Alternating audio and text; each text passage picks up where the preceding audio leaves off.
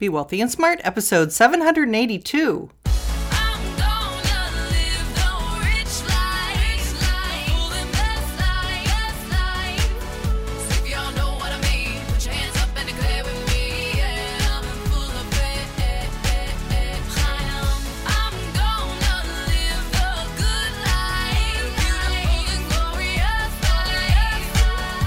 Into a world of wealth and financial freedom without budgets, boredom, or bosses on Be Wealthy and Smart.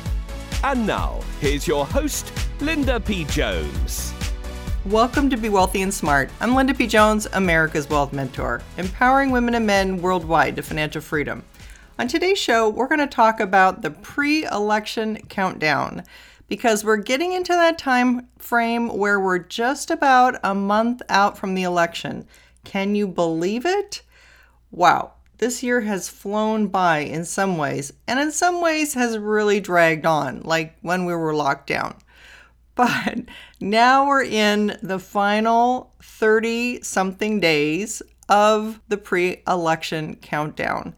So, we're going to talk about what one forecaster is saying about the market. And we're also going to review the spectacular performance that we've had the last six months. Did you know the S&P 500 is up 30% and Nasdaq is up 45% and they just had their best 6 months gains since 2009. That's pretty exciting and a good thing that we bought in March at the lows. So, where are we going from here? We've talked about my October surprises. We've talked about the stimulus plan that we're still expecting to see. But what else is coming up? I liked this article from CNBC. It's written by Bob Pisani, and it says Rocky October likely after volatile September as investor risks loom. Well, I'm going to disagree with that headline a bit because I've already told you that while I think we're going to have some rockiness in early October, I think after that we have a melt up coming where people are going to be jumping into the market, covering any short positions that they had, getting long, meaning they're going to stop betting that the market's going down and start expecting the market to go up, and needing to get in to get some of those awesome returns because a lot of people, professionals, hedge fund managers, etc., are behind the eight ball and haven't gotten the spectacular returns that some of us have gotten. So they're all going to be very excited that the market's going up and they're not going to want to miss out on that performance. And therefore, it's going to be a crazy, crazy melt up, blow off top, I think. So, getting back to Bob's article, here's what he wrote The October market story is really complicated. If you thought September was confusing, October is not likely to be any better, and it could be significantly rockier. That's because the buckets that have moved markets on various days in the past few months are all potentially in play.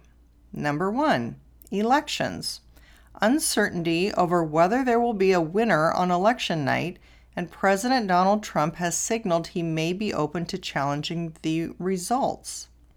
Number two, stimulus. Can we get a last ditch deal between Nancy Pelosi and Steven Mnuchin? The markets moved lower Wednesday when no deal was announced, so traders still care. Number three, reopening.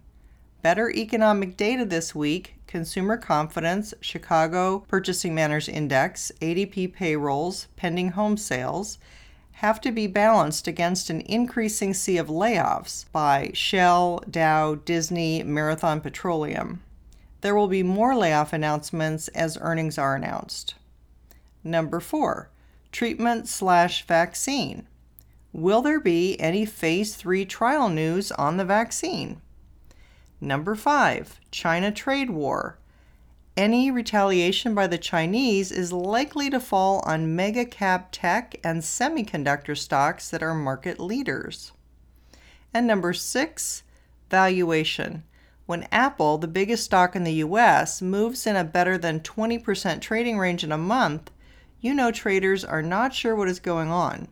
valuations wax and wane depending on the reopening outlook and vaccine hopes, none of which will be resolved anytime soon. All right, I just want to pause there and say I do have a few differences of opinion. I do think we're going to get the stimulus. I think we're going to get it very soon. I do think that the China trade war that he mentioned is a very real reality. One of the things I was tweeting on my Twitter page is that China looks like it's going to bring some charges against Google. And I've already been reporting that the Department of Justice looks like it also wants to bring charges in the US against Google, Facebook. And so, what if we have China and the US bringing charges against Google at almost the same time? That would be a very uncanny coincidence. The article goes on to say all of this should be making traders nervous. With valuations high, there's an awful lot that can go wrong. But there is a surprising amount of optimism, at least among the professional trading community. Nearly every day we get economic news better than expected, and I still think that is what will win the day, said Jim Paulson, Chief Investment Strategist at the Leuthold Group. You have consumers buying. Housing and auto sales are strong. IPOs are coming back to life. What about a spike in infections? Paulson acknowledges there's concern that a spike could slow down fourth quarter growth, which is why he believes another stimulus package is important to keep the markets going. Aside from that, he offers a novel interpretation of how to look at a fourth quarter spike. The country will likely start focusing more on whether the death rate spikes than the infection rate. Most of the country is operating much more safely than a few months ago, both personally and on the corporate level. So I think infections still matter, but the death rate is what will matter far more. The next section is called Healthy Correction. More layoffs coming? It's not good, but look at the job growth. So far, there's probably less than 50,000 announced layoffs. Look at the ADP numbers, over 700,000 jobs. As for valuations, many traders feel the mid-September correction, which saw the S&P 500 drop about 10% and 15 to 20% declines in many mega cap tech stocks, was just the tonic the market needed. A lot of the weak hands got shaken out during the correction in mid-September, said Alec Young, Chief Investment Officer for Tactical Alpha. We are still 200 points below the old high in the S&P, he said. The market may need a while before it can make a new high, but there are more risks of being out of the market than being in. As long as we get a fiscal deal, the market will grind higher. One last positive note as we enter earnings season, the early reports have been almost all positive, and earnings have been slowly creeping up, not down. There are a lot of uncertainties, but there is so much going right, analysts and companies are going to revise their estimates upwards, Paulson said. Wall Street is going to be revising up not just its fourth quarter, but its 2021 numbers as well. End of article.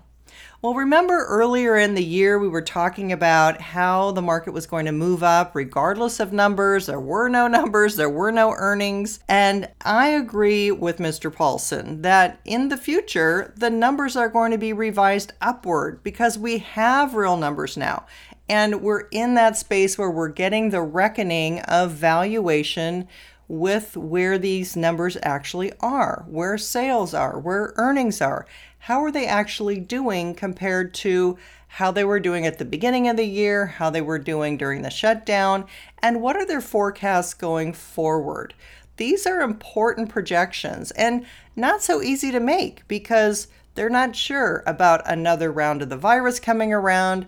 Of course, we have lockdowns in Australia and New Zealand, and our heart goes out to them. We have another round of lockdowns, I'm hearing, in Europe as they get the second round of coronavirus. So it's yet to be seen what happens here and how it comes back, how it spreads, whether the country shut down by state or if we have some other ways of working with the virus this time. But corporations are coming out with their best forecasts about what they think their companies are going to be able to do. and how they're weathering through the pandemic. So while there are lots of unknowns, there are many companies that are doing extremely well. We know the large tech companies have, in general, done very well. And we also know that there's more help on the way for smaller businesses, airlines, travel companies, etc., in this next stimulus package. So those may roar forward more than the tech stocks do, since the tech stocks have gotten a lot overvalued in many cases. Even with this pullback, we're still seeing very, very top of the end valuations for tech.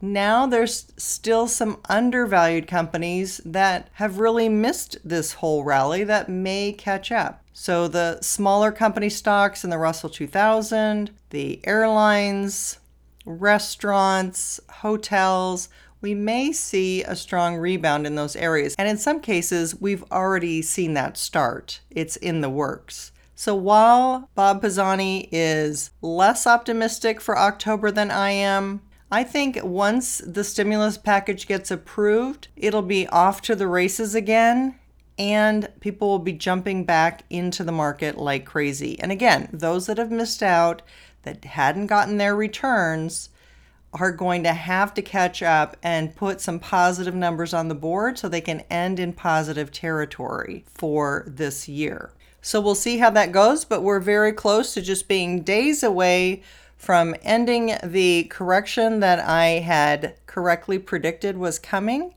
And so once we get through that, I think that we have a lot of good news ahead, a lot of positive surprises ahead, and a lot of things that are going to possibly drive the S&P to new all-time highs, maybe even just before the election. We'll see.